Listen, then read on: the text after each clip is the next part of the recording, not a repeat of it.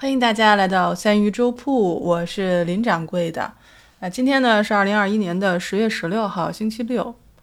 今天有什么大新闻呢？我相信大家都已经知道了，对吗？我们的神舟十三号有三名航天员再次飞天，要准备在驻留太空要六个月，就是出差半年梗，对不对？而且我听说呢，就是说，呃，以后。像这种一年之内，因为上一次是六月十七号的神舟十二号，那一年之内以后送两批航天员飞天可能会成为一种常态，所以听到这个消息的时候，我会觉得很兴奋。就是一个是我们的祖国强大，一个就是我我们内心对于太空的这种向往。我不知道大家从小的时候对太空是什么一个感呃感觉。我的太空其实是从变形金刚开始的，因为是从动画片，然后那个时候会知道说地球外面还有其他的星球，然后我们那时候我就会天天觉得说我去看看这些星星会不会真的有一天会有天外来客，然后降临在我们的这个身边。哦，我记得小的时候，我我是住在那个四合院里面嘛，所以夏天我们会在院子里面乘凉，然后那个时候晚上是可以看到很多星星的，所以我那个时候就有时候会铺一张凉席在那边，就就躺在那边看，所以我就觉得会有什么在那些闪闪发光的星星上面呢？那个时候我小的时候是非常非常向往星星的。但是好像长大了之后，我又不太去敢看那些，嗯，科幻小说，就包括像《三体》，我都是很晚才看的，所以就是怎么说呢，不太敢去接触那些未知的未知的东西了，并不是说我会觉得科幻是一种胡说八道或者是瞎想，而是我觉得。当我面临宇宙这个概念的时候，我自己的存在就会发生一种变化。我不知道大家的这个生活当中会不会有一个时刻，当你意识到自己的存在只不过是在历史长河中的一瞬间，你所有的生命，你的几十年的这种生命，你所遭遇的事情。你经历的生死、疾病，还有这些情感，你身边的人一一都会逝去。而当你意识到自己所拥有的这一切早晚都会消失的一干二净的时候，我不知道那个时候，嗯，大家会有什么想法？我是真的经历过这样的一次，呃，大概是在几年前，我有一次在看书的时候。我不知道，我我已经不记得到底看的是什么书了，我只记得当时有一瞬间，我突然意识到自己的存在不过就是一瞬间的时候，我从那个时间点开始到第二天下午的四点左右，我整个进入了一个很神奇的一种状态，就是好像。我的喜怒哀乐的情绪全部都没有了，而是自己处在一个非常清明的状态。你就是经常不会有人说什么不悲不喜的这种状态，我就是我，我并不是觉得说呃无感丧失，而是就是那种情绪没有了，但是你又不觉得情绪没有是一件很很很奇怪的事情，我不知道该怎么形容。所以在那一天的那几个小时当中，我的生命发生了一个转变，就是我看待自己的方式会不一样，我看待整个人生的方式就发生了改变。所以那一瞬间对我来说是我人生的一个非常重要的一个点，也就是从那一瞬间开始，我不再去惧怕去看那些科幻的小说。不再去惧怕，去探究自己的存在以及自己存在的意义。就刚刚很神奇，在我们在我录制之前，我去了 MC 闲逛了一段时间。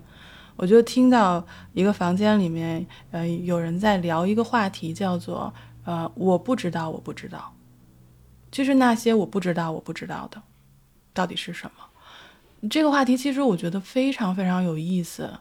其实它也是对我来说，虽然我在哲学著作上我都读的很少，但是我会觉得它会触动到我心中的一个点，就是到底什么是我们生命中我知道我不知道和我不知道我不知道的。这个有点绕啊，我我估计我也是说不明白。但是我把这个问题放在这儿，如果大家谁知道或者谁想讨论这个问题的话，可以在下面留言或者到直播间来找我，好吗？那我们今天其实也就是想借着神舟十三号发射成功，我们其实想聊一聊人生这个话题，其实很大，对不对？但是我还是想，我就是想聊一聊。就是我原来听过一段话，就是说没有现在这个概念，也就是说，现我们经历的现在已经变成过去，但是恰恰好未来就是过去去造就的，我们的未来由过去造就，但我们的这些谈话之间，我们的未来已经成为过去，所以你在看这个人生时间轴的时候，你会有一种强烈的感觉，就是时间如水一般流逝。哎，我不知道，就像我昨天那一期，我说我把手伸向天空中的时候，我会想到我触摸过的那个那潭湖水。我不知道大家有没有亲手摸过湖水，就是你觉得那个湖是很平静的，但是将你你当你把手伸到水里的时候，你会发现那个水是有生命的，它是会在运动的。也就是说，当我们不身临其中的时候。我们会觉得是静止的，但当你身临其中、身临其中的时候，水就像时间一样流逝，就如同我们的生命一样。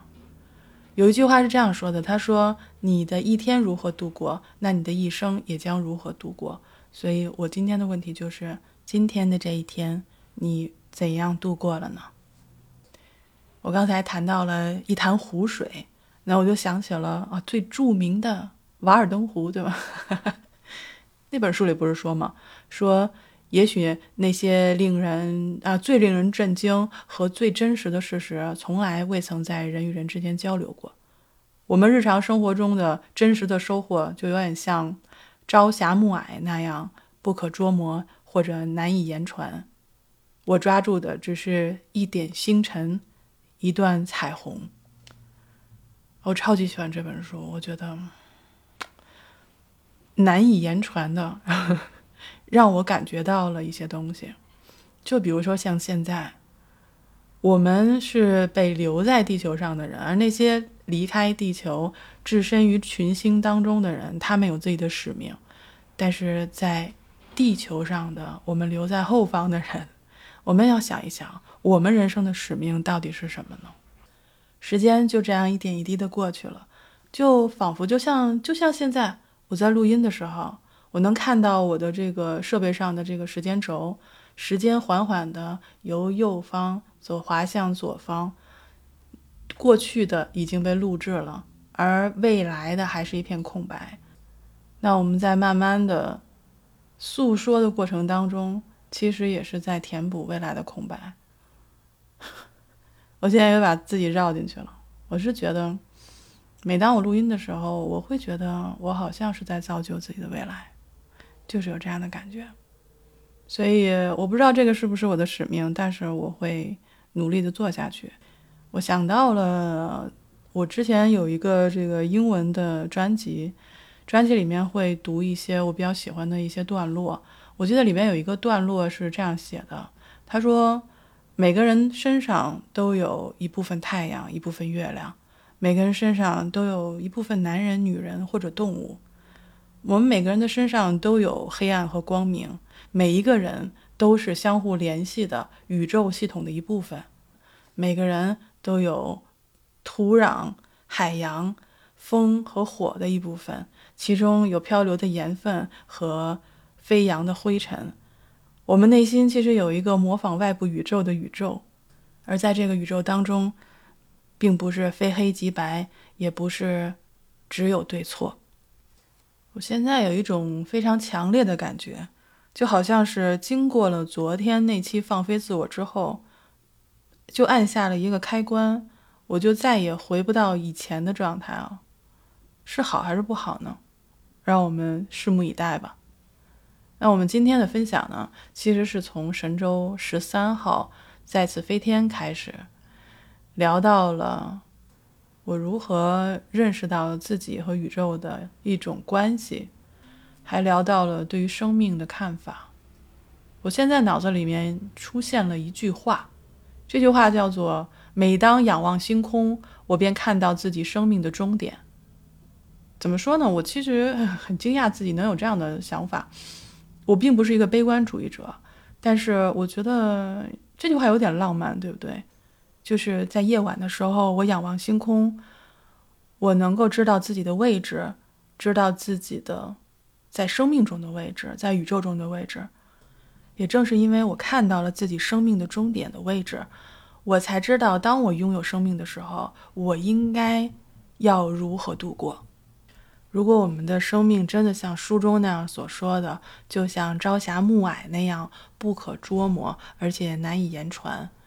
如果我们的生活真的像书中所说的那样，我们所抓到的真实不过就是一点星辰和一段彩虹的时候，我们就更应该去弄清楚，我们此生到底想要的是什么。I am Optimus Prime, and I send this message to any surviving Autobots taking refuge among the stars. We are here. We are waiting. 哈 对不起，忍不住。嗯，知道这个梗的话，大家到时候跟我来沟通一下啊。好，那今天我们的分享就到这里啊。今天依旧是一个胡言乱语的一天，我希望大家能够有一个开心的一天。那我们今天晚上的直播呢，依旧是晚上的六点到七点，我在三一周铺直播间等你。我们稍后再见。